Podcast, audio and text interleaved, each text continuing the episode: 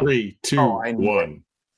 Go. And we're I- going live. I feel like I'm getting ready to play Dance Dance Revolution, like whenever it's counting There's down. there's no that. music. There's no intro. What what's going on? Dance, No, dance, we're just dance. we just started streaming. I still get This is the banter. This is the This pre-show banter. Yeah. Is the Can, can I can I request can I request a, an article because I think it's one of the coolest ones recently. Sure. So there's a Print um, nightmare. no. Just kidding. Keep going.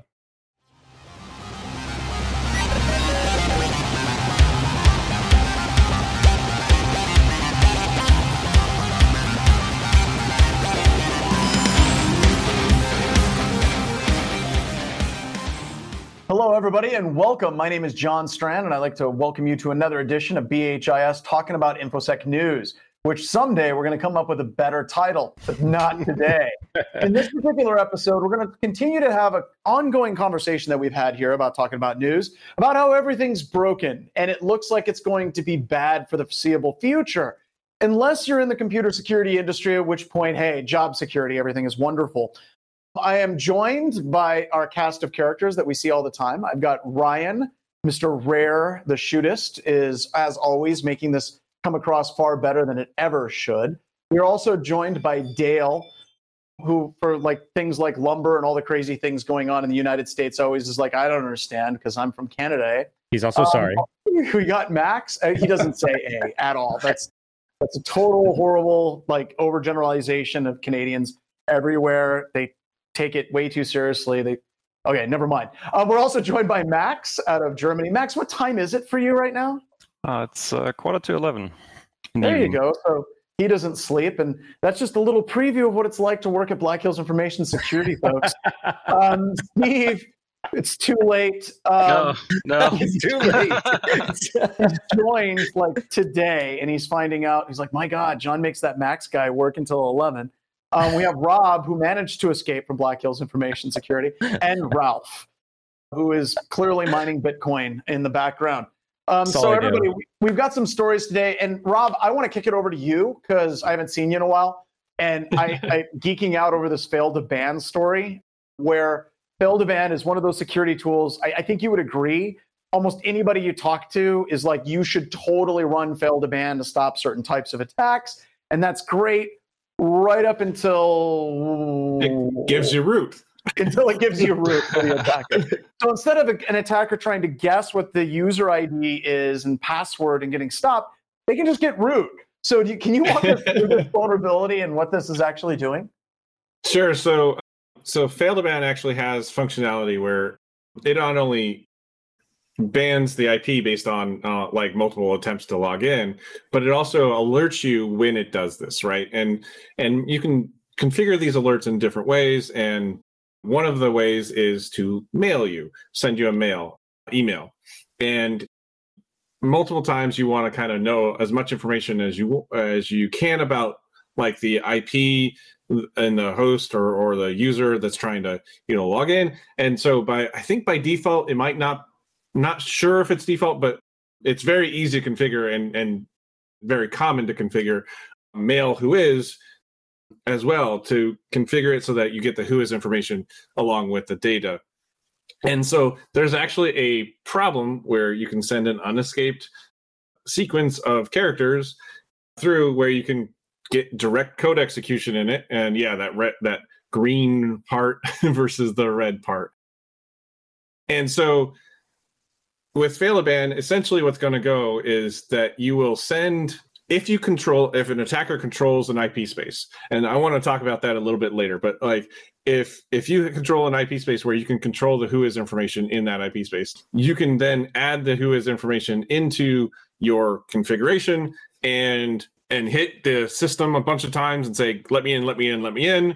It sends the email off that it blocked and runs the command and so yes you have to own some ip space where that gets interesting is when you talk about owning the ip space internally so Mm. let's say that you have post exploitation when you're inside of a network and there's fail2ban on other systems on the network you actually control your own ip space because Microsoft DNS, because it's always DNS, allows you to configure those ranges if you or, your particular IP if you have internal access. as an auth- authenticated user. So this is amazing externally, right? Failure bans everywhere, everywhere. But think about this internally as well, because the whois information internally can be configured as well. Now, this is this is interesting for a, a couple of reasons. One, I like the fact that it's using printf, uh, which whenever we talk about format string vulnerabilities, I get to talk about printf and snprintf. Correct me if I'm wrong. This is this is running a whois, and then it's pulling the results of that whois, and then that's what the attacker has control over, and then they can escape and then do code execution. Is that correct? Correct. Okay, so it's basically kind of receiving unsanitized input that is not being bounce checked correctly and saying, look, this is a string, don't try to execute this. And it's it's allowing it to split off fork and then do that code execution because it's running fail2ban, because fail2ban has I has the ability to get into netfilter, it has to run as root. So you have something that's running as root, taking unsanitized input in the form of a whois result, and then executing it. So it's just like all kinds of bad things queued up here. Yes.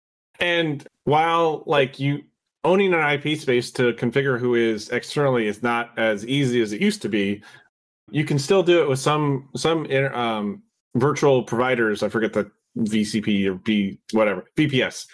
VPSs allow you to configure specific space depending on how much uh, more enterprise level, but like how much IP space you take from them, you can start to configure whois information on that too. So it's not impossible, but you do have to be able to configure that whois information. Wow. Eh, eh, basically, the solution to this is patch, right? I mean, the the code, like yeah. you saw the red and the green, it's been fixed. It's a little bit concerning that they're using printf instead of sn printf, but that's okay. it, it's but it, but it, but it's concerning whenever you talk about it on the inside of the network because I can see a lot of organizations saying, "Well, we patched on the outside, so we're good. We don't have to worry about the inside as much." Because things on the inside don't get updated all that often at all.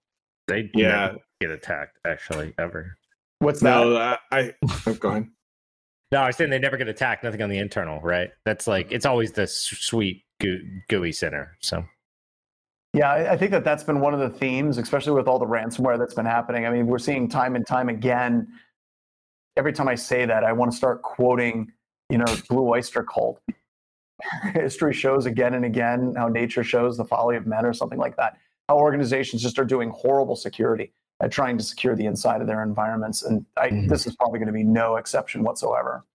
So can i eh, can i ping off of you by, with that then? Do you sure. think that it's better to work if if you had infinite money and infinite time would you work to secure the internal network and go with the defense in depth model of that, or would you you pay to start zero trust and go that route? Which do you think is a like infinite time, infinite money, infinite resources? Oh, I'm, which I'm do you think is the better option? I've I've spoken enough on this. Uh, I'll circle around. Anyone else have an opinion on that? Because I got a little lost on the infinite time, infinite money thing. Yeah. I, was, I, was, just thinking of all the products I could buy. I mean, the, yeah, the vendor list would just be insane, right? Like, I, I mean, I'd have five EDRs. They're going to stop so everything. With infinite time and infinite money, I could afford Darktrace. No, not that, no, not, not that, far. We all it still has to work in your infrastructure. oh, oh. All right, so so so I, I think it's a valid question. Like, what are you going to do? Are you going to go just screw it all, go to zero trust, or try to lock everything down with vendors? What do you What do you guys think? I'm going to pick on Steve because he's new. Ooh. Well, most of the places I've seen, it's not been a Blinky box, you know, like vendor issue. It's been more of a personnel issue. So I would say mm. investing time and money into, you know, building up your teams and your defensive uh, personnel is where but, I would put my money. It's that I'm saying defense in depth like having yeah, a having a having a perimeter, Steve's having a perimeter, having game. internal. Yeah, Steve's uh, not he's, playing. Steve's not playing your game. He's like no. I, I, option A, option B. Option A. Let's hire him. Going C. C. Yeah, yeah, he's going with C's. But Steve, if C. you were in those boxes, and I know this is hard, right.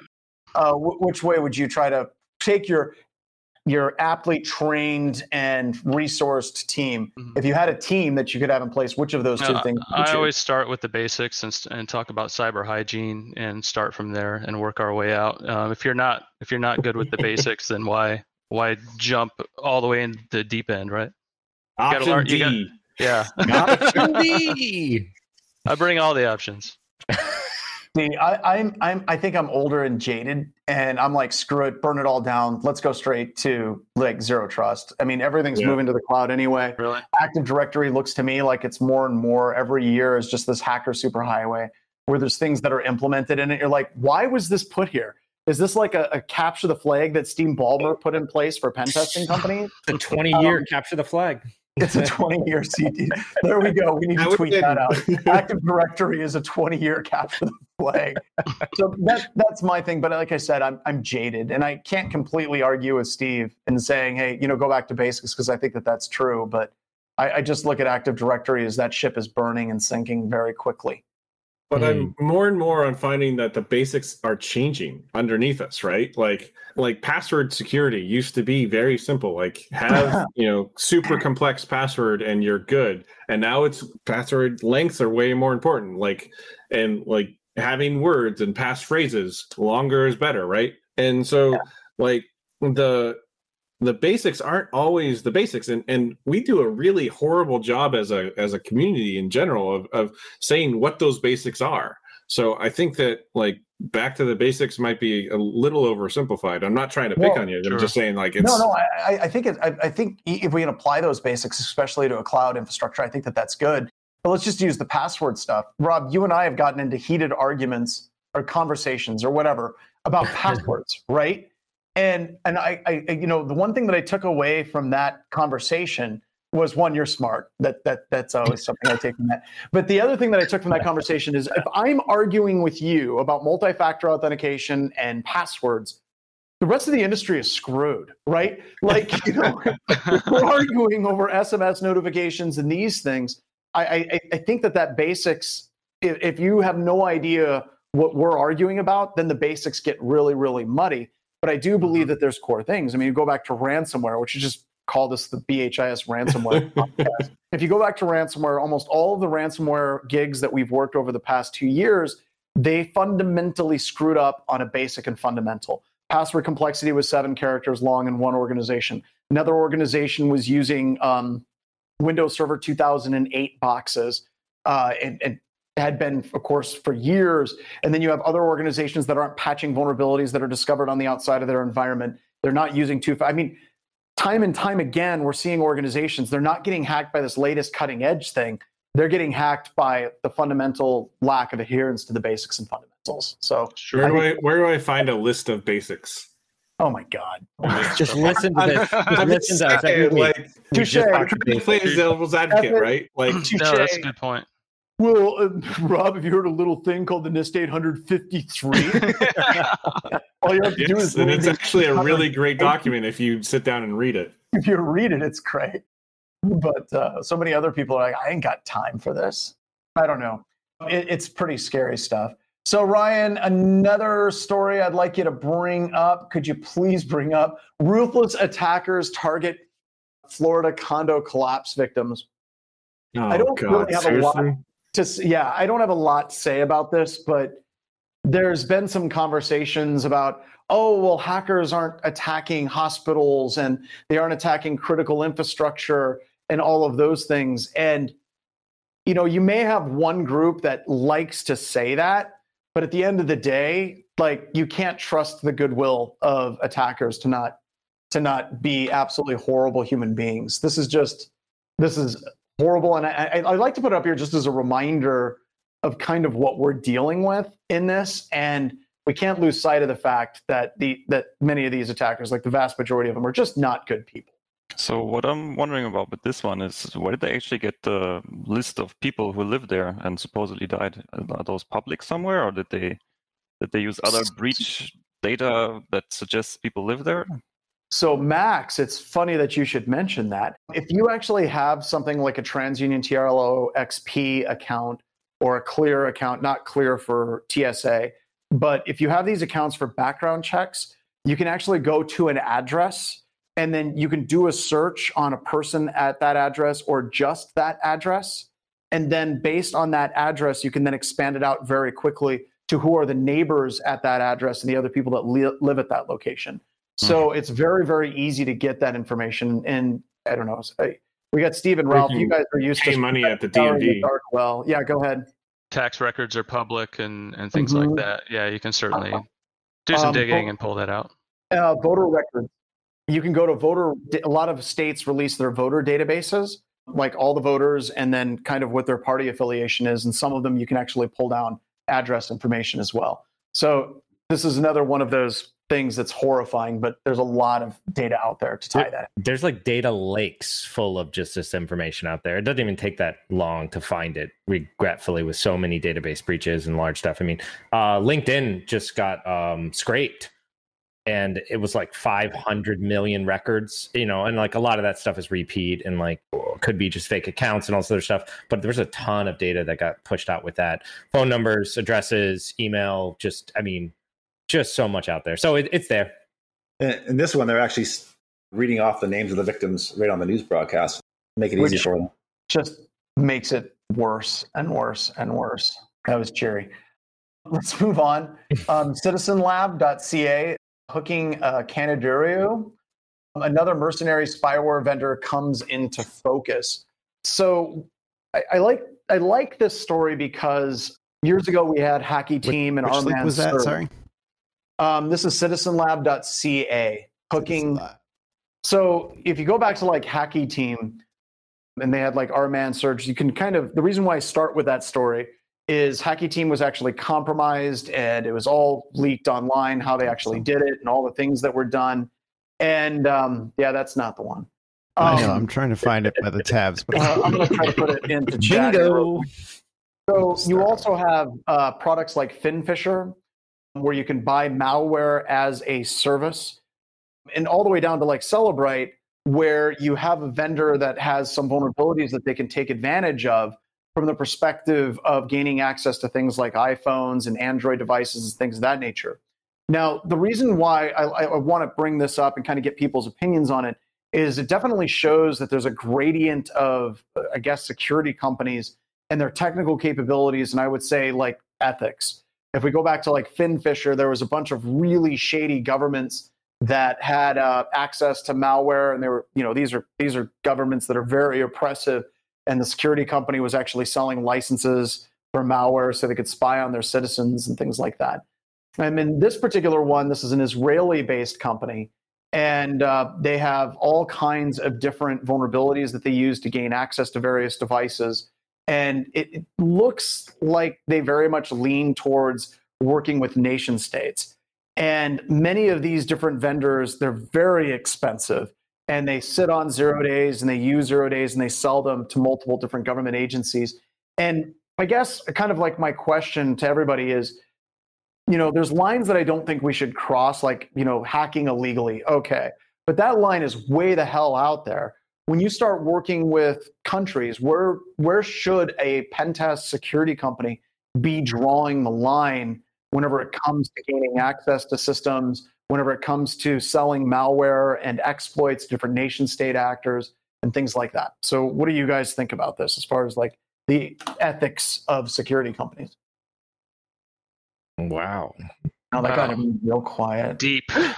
Deep. We should have, I a, have we should have lots of opinions, but I've been talking a lot, so we should have like an ethics review board, right? Where you like you have to submit whether no, I'm just joking. I don't know, man. Yeah. Well, there are some slim guidelines with that, with like export controls and things like that, where it, Mhm. li- it limits the things that you can send out of country. But as far as ethics, like directly and yes or no, good or bad, that's a tough one. I, I know that that's something we fight with all the time. You know, at BHIS, Sure. we'll have countries that'll come to us, and I'm not going to name specific countries, but they're like, "We want you to help us find undesirable people in our country and criminals." And you find out that they're talking about people that would be just normal, everyday people that you'd hang out with in the United States. And you know, we've made conscious decisions not to work with those different organizations. But is that different than, let's say, a pen test company working with like the NSA, DoD? You know, I, I mean, it, gets complicated, right? Because you know, you could say the United States, you know, we end up killing people overseas, and sometimes we end up killing innocent civilians. So is that morally better than working with some of these other organizations? I think it's something that, and the reason why I think this is key is as our industry continues to mature, and as we get older and more graybeardy in this industry, these are some lines that I hope we at least have some conversations about before we end up crossing things that we really don't feel comfortable dealing with. Yeah, I think with, this kind of uh, called spy software in, in general, or Mhm. it, it comes down to the fact that if you're working with a government or you're selling it to a government that says we want to use it to catch terrorists, you almost have to kind of police this this country in its usage of your software because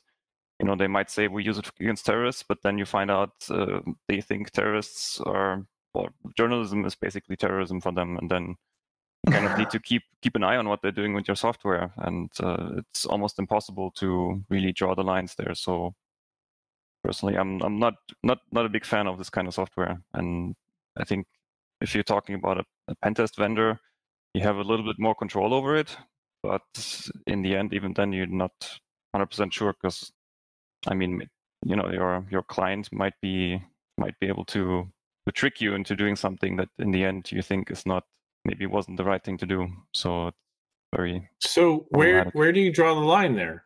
Is is Microsoft selling Microsoft Windows to organizations who do this? Is that against the ethic line? Like what level of capability do you stop at, right? I- am I you know, is selling Word to the NSA, you know, against this ethics line? Is is selling, you know, a, a EDR system for detection or a log system for detection is like So, would- oh, Well, where where is this line? Oh, so, Rob, I think that that's a great example. Let's say that you have a, a country, you know, we could talk the axis of evil. Let's say you're selling SIEM solutions to North Korea. That's Mhm. defensive software. Is that crossing the line? I, I, I- yeah, I think that that's questions that that we kind of need to have. Otherwise, you end up just like Max was talking about.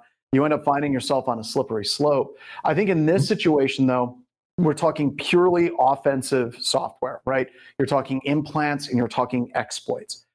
So it's a little bit different than Microsoft Word, but I still think that they're in that I- same category, right? I use Outlook for offense uh, all the time. Okay, touche.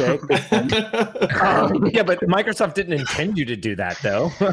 yeah, they weren't like, Sure. "Hey, man, So- buy this, and you can hack your, you know, you, you can get into other countries, right?" I Like, mean, there's sometimes where you you have to think that Microsoft thought this was offensive, like I know it's PowerShell. one big CTF. Yeah. Microsoft is one big CTF. one I get 20 year long CTF.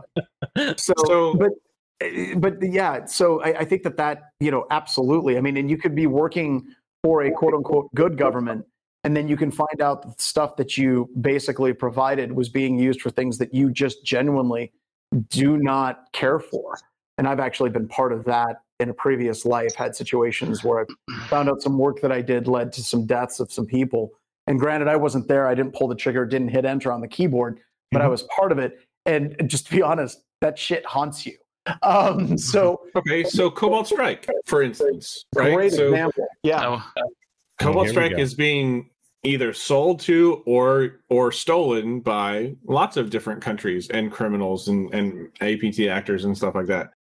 So do you think they should stop developing it, stop selling it because it could be because it's used by so many bad guys or do you think that like where's where's that line in the sand? I was just going to say, I think that brings up your statement earlier about where's the line, because they say that they do their due diligence right to vet people they're selling to, but what is that vetting? Is it's not very transparent. So, do organizations that sell to other countries and sell products like that, does their process need to be transparent so that we can see that they're, you know, not selling to things like that, uh, like North Korea? And, from my own perspective, right? The way I look at it, in this, some and please, if you guys have a better way, let me know. If I'm talking with government person one, right, and they buy a technique or software or something that I've done in the past, and they say that they're using it for tracking evil terrorists, right? Or they say that they're using it to do an audit of their own internal organization. I feel personally I've done some level of due diligence. I know those organizations, I know some of those people. I've worked with them for a long time, so I feel relatively comfortable with that. If they end up taking that and then they end up using it in a horrible way or giving it to somebody and then it gets used in a horrible way, I don't want to say I completely wash my hands of it, but I can't spend all of my time worrying about it goes to this person and they might give it to this person, they might give it to this person, they might give it to this person because you'll go insane. If you want an example of that insanity, look up your shoes. Say, okay, I got these shoes, they're Nikes, they're Reeboks, whatever. Where are they manufactured? And what are the conditions of the people that manufacture that? You're going to start losing your mind. Whenever you look at the screen on your on your uh, phone and you start looking at the working conditions that people go through to get that screen, you start losing your mind. You look at the we- the wedding ring that you've given to your significant other and the diamonds associated that you know there's all these different things that you can start freaking out over but at some point you've got to kind of take that one degree of separation and you've at least got to take some level of ownership for that but beyond that it's almost impossible for a human being to handle that successfully and i know that that's somewhat of a cop out but i have to have for me personally at bhis I need to have some way that I can do this and be sane. So if I've worked with law enforcement in the past and I've given them a technique for tracking evil people, like I worked a gig where somebody was using it to track pedophiles in a pedophile ring, and then they turned around and they just started using that technique to just start tracking just general run of the mill criminals that weren't at that level. Yeah, that made me really freaking uncomfortable, but I felt comfortable in my decision in giving it to that person for that initial first action that it was supposed to be used for. Everything after that, I say it's on the heads of the people that stole my stuff and started using it or selling it and doing those other things. So if you're looking at Mudge and Cobalt Strike, I am I, I am pretty sure that Cobalt Strike isn't being sold to evil countries doing evil things. I am absolutely certain that it is being stolen from those places. But I would like to think that Mudge and his team, they've done the due diligence for their at least initial sales and after that I, I don't hold them accountable for it so that's that's my thing and you feel free to poke holes in it but it's just what i've had to do to be able to sleep at night so you're saying one degree of separation minimum and and at least knowing who you're working with that's that's kind of the the line in the sand that you have for it for me personally yeah yeah that's kind of where i'm at and mudge doesn't work there anymore he doesn't work on cobalt strike oh he doesn't well they sold hmm. it to another He's, company yeah secure auth corp i think right Help Systems, I think. Help, help Systems. systems. Help You're right. Help and systems. he's out completely Sorry. though. I think he's. Yeah, he's I out. think he's out completely. Yeah. Because yep. usually, whenever you sell, you usually have to stay in the good graces and work he, with the company for. Like he did that. He did that. Yeah, absolutely. He's already got that done. Mm-hmm. He's got he's got the like good for life money, and he's oh, he's yeah. out.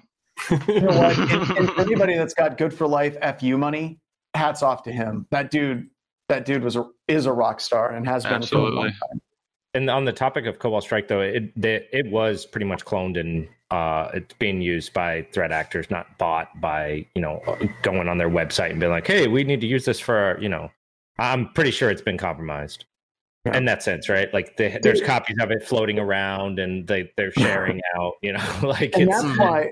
And that's why at BHIS we're so big on just the open source community. Like, here's a tool, GCAT. Here's a tool, you know, when Marcello was here, you know, Silent Trinity. Here's uh, here's MailSniper because then it's just like here's the thing it does this stuff you should audit your own things and it's a proof of concept and we don't have to worry about oh my god we sold it to this person who then gave it to somebody else all right maybe um, one last point yeah, about that is yeah uh, Max. i think uh, this kind of spy software is a little bit different because um, those vendors are actually keeping those, uh, you know, the zero days uh, that are being used for the software are usually, you know, secret. So they're not really, you know, making anybody more secure in that sense, unless you can count what's being done with the software as securing something. So I think that's also one more thing that needs to be taken into into account when you look at this kind of software. See, now I, I think that that's an interesting approach, and we can actually abstract that to like other testing companies there's a ton of companies out there that are trying to hoard as many zero days as they can for remote access. And I always feel uncomfortable with that. And the reason why I feel uncomfortable with that is let's say BHIS had a zero day and we could break into any company with that zero day. What the hell did we just prove? Um, there's, there's the recommendation. Yeah, the recommendation is disconnect from the internet. And that's a personal thing. And, and I've talked to other firms and some other really, really, really good friends of mine. They say, well, we use that to articulate a point and then what can happen after that.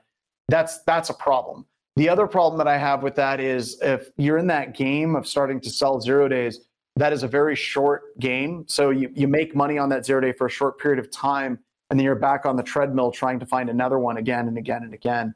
And I think that that's that's like crack cocaine of the security industry. It's just not healthy. Isn't that kind of an ethical thing as well? If you if you've got a zero day and you're holding on to it for that purpose for security testing, and then someone else comes along and discovers that same zero day, then aren't you kind of guilty by not reporting it to whoever to fix it in the first place? Uh, I, you know what? I, I don't know. I don't know. I know a lot of security researchers that just are sitting on zero days and then they forget that they have them. They're like squirrels burying nuts. I got to retire. I got to cash this one in. yeah. I, I, yeah. I was talking to one security researcher. This was a long time ago. This was like nine, ten years ago. And he was like, yeah, I was cleaning my, up my computer and I realized I had, I had a, a zero day for a telnet daemon on Linux systems that was unpatched for like eight years. And I completely forgot about it. And I'm like, how the hell do you forget about that? But, you know, it's just kind so of. let, let me play devil's advocate one more time. The there is also a problem where where if you find a zero day in a system and it's part of a pen test, that is sometimes, depending on your agreements, covered under NDA because it's a vulnerability Mm-hmm. in that client system. Mm-hmm. And it's on them to report it. I was in this situation where I found a zero day in an application. I reported it to the customer. Customer says, We'll report it up to the vendor. They never did. It never went anywhere. I still have it. I'm still under that NDA. Right. So all I can do is continue to try and use that vulnerability so it gets detected eventually by someone and that And a does report totally it. legitimate, totally, Right. you know, But I can't do matter. anything. Rob's been scanning Shodan again. No, sure. for me, I, I I don't consider that to be too much of a problem. I, where I get concerned is whenever we share something with a vendor, and I'm just going to pick on Oracle, because like anytime we do a pen test of something that's running Oracle type It's like software, hitting a baby, dude. It's not, it- not okay. so bad. They're so bad to work with, right? They're like, hey, I found this vulnerability. Here's a full packet capture. This is the string.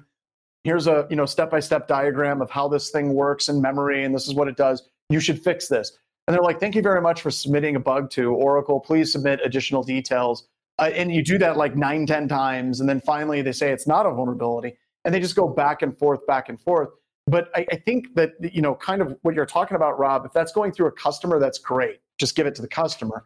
Whenever you're working with the vendor directly, I am mm-hmm. very much concerned, and this kind of goes back to what Dale was talking about of that time frame. Whenever we find something at BHIS and it doesn't get patched, or it gets patched a long time in the future, if somebody else finds that same thing, the vendor picks up the phone and they call me. You know, they're like, Yeah. you guys clearly released this. That, that is definitely a risk for security companies whenever you have those vulnerabilities. And I think that's part of the reason why a lot of people are such huge advocates of full disclosure because you're not sitting on that as like, you know, this landmine that can go off at any time. Mm. You're basically like, ah, it's out there, go.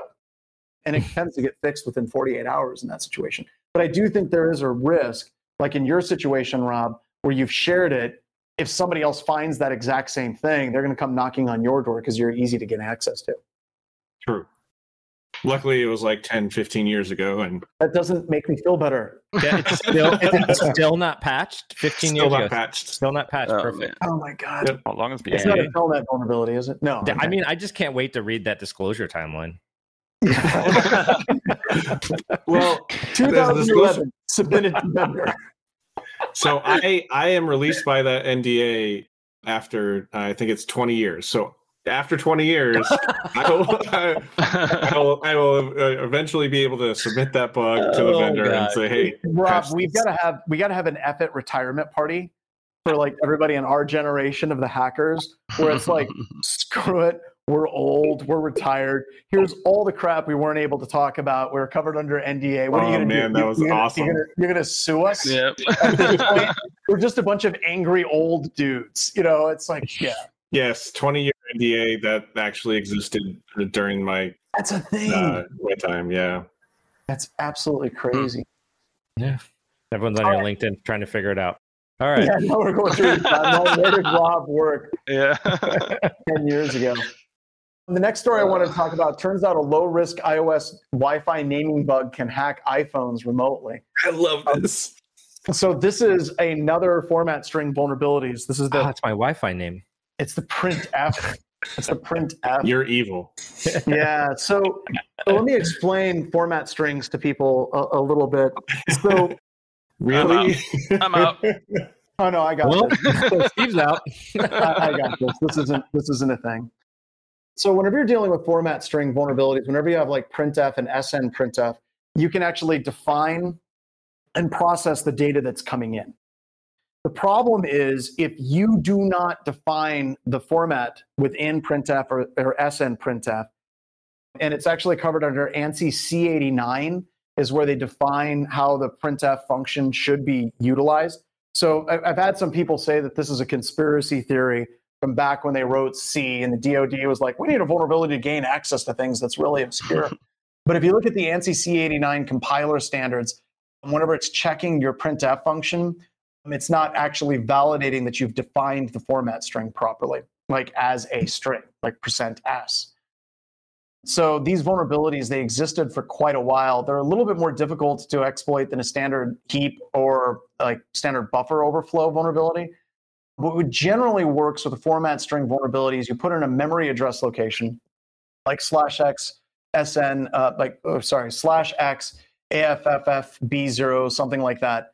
And then you do a percent D and a percent N. And basically, what happens is it's going to write a number to a memory address location that's defined with, per, with percent N.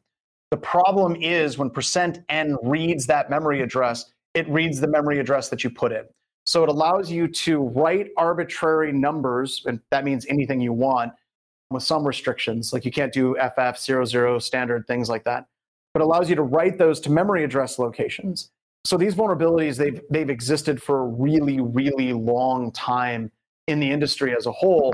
Now, what's interesting is like Microsoft Windows, up until about four years ago, had a format string vulnerability in sort. You could do sort percent %x, percent %x, percent %x, percent %x, percent %x, and it would just puke memory address locations, which can be used to identify things like canaries in front of return pointers. And then you can basically utilize that vulnerability to leak information about memory, and then you can use that to exploit systems. This one's interesting because it's very similar to what we were talking about with fail2ban, where fail2ban was just receiving whois data without properly identifying it within the format string and then passing it along properly so it could be escaped. This one, you could literally name your hotspot with a format string vulnerability. And whenever iOS is reading the Wi Fi names, they had an improperly coded printf vulnerability where it would instead then start executing those different format commands like percent n means you're going to write a memory address location percent d you're going to print a number of decimals and you can expand that with whatever number you want percent s is just identifying it as a string percent x is dumping the next available memory address location so when you put those in the printf function literally reads that data that's coming in and does that percent X, percent D, percent N, percent S, percent X, and it executes that. So this was a vulnerability. It was a low risk vulnerability. And I don't think Apple fixed it. Did they? Like it was a low risk vulnerability. And now all of a sudden they have the ability to actually fully exploit that particular uh, format string vulnerability, which is the arc of format string vulnerabilities, by the way. Almost universally, everyone's like, well, that's hard. Um, I'm not smashing the stack low risk vulnerability. And it's like, oh dear God, the ability to write arbitrary data into memory is bad. Who knew? If somebody would have only have told me that this was a problem 20 years ago. So I think Did they this- just patched this one. Yeah. Sorry, this Go ahead. started as this started as as uh, tweet right when when the Yeah. person posted Mhm. it saying, "Hey, one of the requirements was that you had to join. I think you had to actually join the access access point, the point. SSID." And you joined it, and your Wi-Fi got disabled permanently. Like, Yeah. just you couldn't restart it. You couldn't like you couldn't join back. You couldn't like reset your machine or your your phone. It was just dead, dead. And you had to like wipe it and and go from scratch to to bring it back online. I don't remember who exactly the researcher was that found this um, and took it further to RSCE, but this thing started as a tweet, like coming coming from a, um, a standpoint of like you know security research where you're digging through you know miles and, and bogs of code right to look for stuff. And this is like on twitter hey look at this. This is cool and then someone who knows more about you know ios says hey that's a crash right That's that's what So- we look for. and then gets paid lots of money for it i hope that Yeah, the right. person who tweeted that originally gets some of that well, and. I, I the and the kicker in that string is the percent n at the end. Like that's the magic character, because that's where you're actually going to write a value to a memory address location. Now, the thing that kicks me is I don't see in this attack where they're defining the memory address location. So it's almost as though that memory address location is already in memory, and you're writing some horrible garbage to it. Um, and then the fact that you can't just reboot your phone and it comes back, that's bad. Like, don't know what the hell's going on there. Yeah, I think they were saying that they found it because they. N- uh, No, I always wonder, like, where were they at this moment where they were like, you know, it'd be a good SSID name, right? Oh, But, um, you, you know all that happened. Oh, come on. all Uh, you, you know all right, all right, fair enough, fair enough. It was a funny joke, and then they couldn't get their phone to work again, and then they Yeah. tried it on something else, and that wouldn't work, and so that's when it kind of exploded from there, which is pretty wild, right? I'm just just, to surprised that John's default like SSID isn't percent something, percent something, percent Yeah. something. Well, I could just see it. Like I, I like what Ralph said. He, I could see him breaking his phone, and he's like, "Honey, honey, Honey." bring me your phone. kids, kids, bring me your iPads, quick!" quick. You know, Gotta reproduce it. Uh, your phone doesn't work anymore. Dang it! again with this. I gotta take the kids out I do right wonder now. how many people on Twitter actually crashed their own crap. Oh, oh, for absolutely. Or 'Cause made I- it for their neighbors, and they're like never gonna connect to it, but they just wonder if somebody else might open Wi-Fi. Yeah, yeah. I, I just yeah open Wi-Fi, and then people just join it. iOS done. Oh my god, it's just so good. Oh my god. So uh, Carl, I like so he he posted this right. VM underscore call posted the uh, vulnerability, and then he said instead of plugging my OnlyFans, I highly recommend you check out our hacking blog at secret.club and its Twitter profile. I'm glad he didn't plug his OnlyFans. I I uh I I 3D printed my own OnlyFan. It's a fan that has OnlyFans on it. All right, you got to show that at the next show. All right, I'll You bring can it. put that with your Bilstein signature model rack mount behind you. One of a kind. One of a kind. All right. All right. So I do also want to talk about the Chinese new law that requires vendors to report zero day bugs to the government. Woohoo! Mm, woo. Yeah, Interesting. keep it in I, the uh, family. So the actual law states this no organization or individual may take advantage of network product security vulnerabilities uh, to engage in activities that endanger network security and shall not illegally collect, sell, or publish information on network product security vulnerabilities. But then it says you have to give it to us. That's uh, Right. Did they just did? I'm just checking. Did China just impose a, a, a non-disclosure agreement across their entire population on security vulnerabilities? 20 years. Twenty years. 20 years. This is this is how you crowdsource vulnerabilities, right? Just without So- the payment or anything like that. what about the Pwn2Own tournaments and stuff like that, where people come from around the globe? Are And let's not forget, Steve. A lot of those really good hackers come from China. absolutely, yeah. So are they just disqualified for now, or is that a thing that if they if they go to one of those and they find something they can't disclose it there, they have to go back through the You country send to the disclose email it? five I- minutes I before just- your presentation. Yeah, I, I could just, I could just see someone walking into a room in Beijing and saying, "All right, sexy pandas, DEFCON, DEFCON CTF is off this year." Yeah, right. Oh, all the other teams around the world are like, "Hooray! hooray we have a chance, yeah, we have a chance. we have a chance. This is our year. I can This feel is it." our year. God, the year. It's the year of the dragon. That's that's the last one that I wanted to go through. Anybody else have any stories they wanted to talk about? There was yet another unpatched Windows principal or vulnerability. oh Um, yeah, the, uh, the, what is it? Um, Mimikatz, right? Yeah, you create a you create a printer, and when you attach to it, it goes from user to system. So like anybody can install a print driver or a printer, right? So So I was talking to somebody, and they're like, "Well, why exactly do operating systems have the capability for a user to run something that runs as system?" And I'm like, literally, like thinking, "Ping, ping does just like this happens all the time." And then there was somebody that posted on Twitter like the attack surface of a printer, like supporting SMB and FTP. Oh, and. Oh, yeah. And I was just like, "This is great." I mean, if printing's already bad enough, especially if it doesn't work. So like we're gonna make it a little bit worse.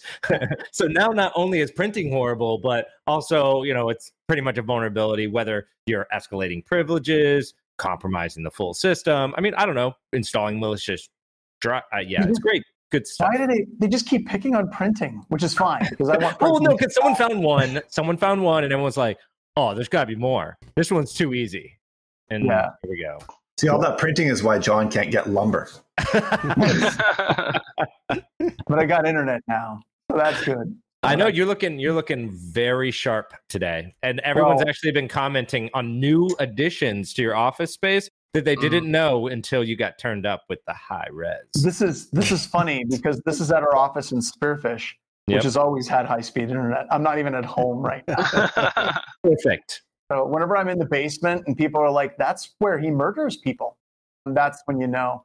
They'll be able to see Mhm. that in higher detail. They'll be able to see the brand of skis and things in the background. It's on Yeah, that so- network placebo. Network. Be able to see the the writing on the on the electrical wires in the in the rafters here. I like Steve's Mm. background though. Steve's got a good background, and Mac, your background is like flawless. It's just beautiful as well. Dale, I'm not saying anything about you because you got a pencil in the background. He's also not sorry. Yeah, he's- Printer there. sorry, not sorry. so, Oh. Steve, is that your gaming rig in the background where you take Ralph to school? No, that's actually Oh. that's actually my Chia miner. It's your So- Chia miner. Ralph, yeah, Ralph's mining Bitcoin. I'm mining Chia. Okay, and then you got a TARDIS. it's a TARDIS that's actually smaller on the outside. Is that a TARDIS though? Uh, in your corner? Right behind your head. uh, It's not blue though. It looks like it's a, a police box. no, uh, Oh, okay. Okay. Well, that's what I, I got that wrong. Got that wrong. So, well, I, anybody have any other stories, any other things to add? I'm just happy to be back.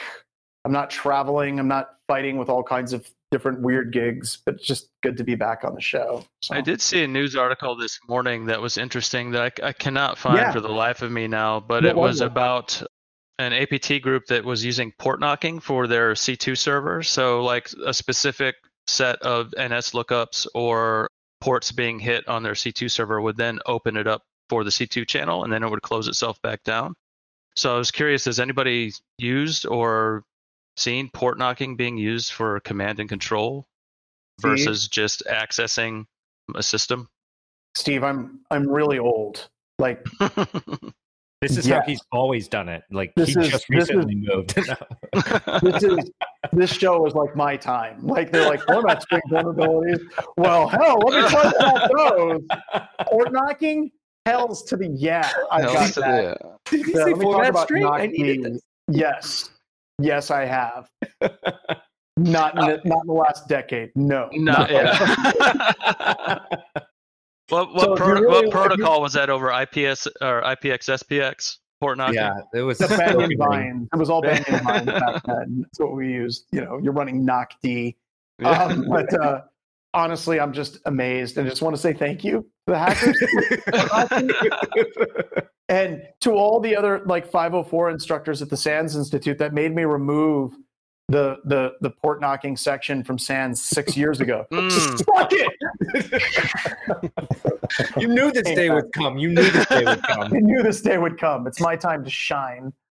I mean, So- okay, but let's think about this though. It, how much more, I don't know, covert is that from the uh, uh, defensive side? Okay, like scanning possibly these servers, you're not going to, you know, be able to discern possibly what it is. Mhm. But uh, from the, you know, the the blue team side, like w- how would that hide your traffic more? And like this is going to be kind of a pretty slow communication. I mean, similar to Oh no no no So- no! It's it's fast. Remember, the whole communication isn't over this. It's just Sure. opening up the back door and then shutting it mm-hmm. down. It's Sure, but I'm getting that process of like how often you do that. I mean, if you're doing that at like, you know, an interval of 60 seconds, I mean, that's a lot of port knocking, right? Like, I think I might be able to get this, you know.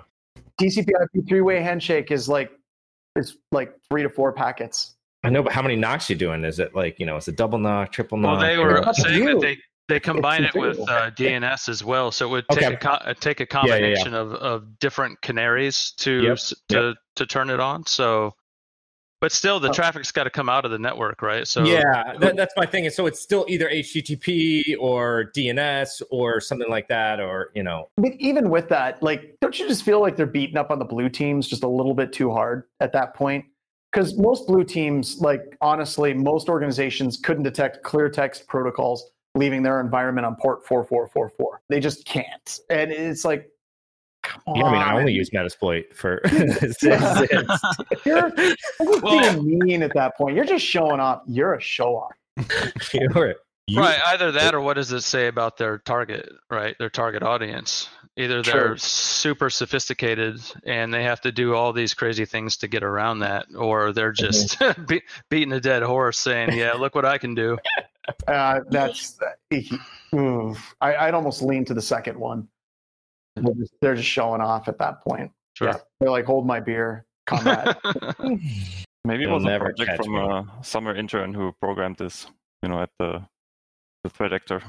yeah. Oh, okay. Yeah, that's probably true, Max. That's probably exactly what happened. They have like an intern and they're like, which we have, which, which we have Bob do? Um, have him write a port knock tool. yeah, he took, he took he took that SANS class with John Strand a long time ago. John Strand, like eight years ago. It's his time to shine. And, Uh. and the intern's like, really? You want me?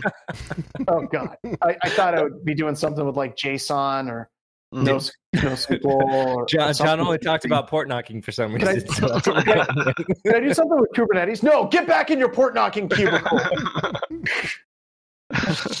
Uh, hey, whatever works, you know, whatever works. That's whatever mine. works. Yeah, whatever works. All right, Yeah. let's wrap it up. I got to get going. Hey guys, thank you so much for coming, out. Ryan.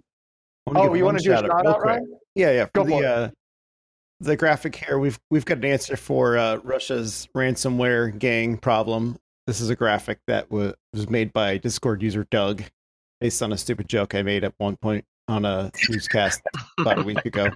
So we, we want to gift Russia the Rare program as a solution to their ransomware gang This has to happen. And we need to turn that into a t-shirt. Like this has to become a shirt. Oh, Perfect. I can't wait. We can keep Russia off ransomware. there we go. That's right. And by the way, can someone please invite Jeff McJunkin to come on? Because he's always Oh, showing up and he's always providing comments. Just just get him on. I mean, We'll get him on. We'll get him on get him on. next week, Jeff. Next week. Just, you know, if, if, if you ever want to find like obscure, weird crap, Jeff's your guy. like that's your guy. Um, we're good to go. All right, let's let's take it out, Brian. Let's let's close it out.